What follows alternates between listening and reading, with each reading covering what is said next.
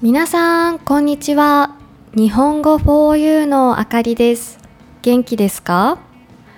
?Hello everyone. It's Akari from 日本語 4U。昭和という時代を知っていますか？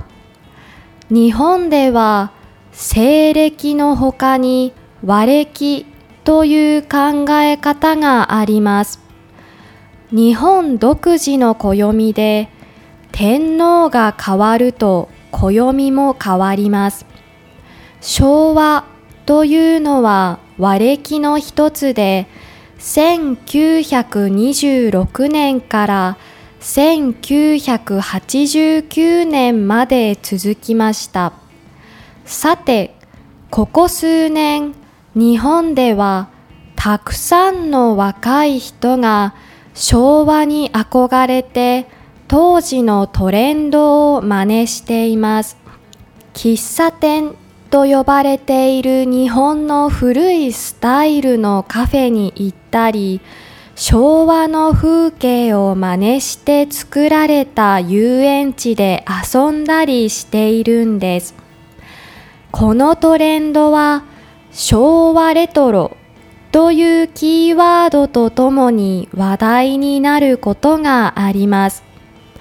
また最近では輸入レトロと呼ばれるトレンドも広がっているようです。これは海外でも日本と同じように起きているレトロトレンドを日本に取り入れて日本と海外のレトロを掛け合わせて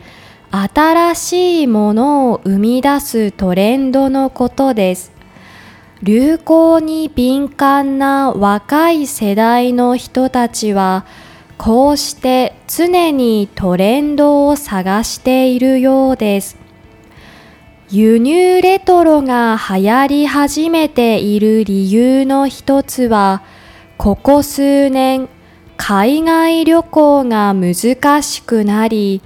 若者たちの海外に対する憧れが強くなっていることがあります。例えば、アメリカの Y2K ファッションが日本でも流行ったり、シーリングワックスを使って手紙を書いたり、韓国で流行っていたビーズアクセサリーが日本で人気になったりしています。輸入レトロは昭和レトロと海外のトレンドが絶妙に合わさってユニークな文化だと思います。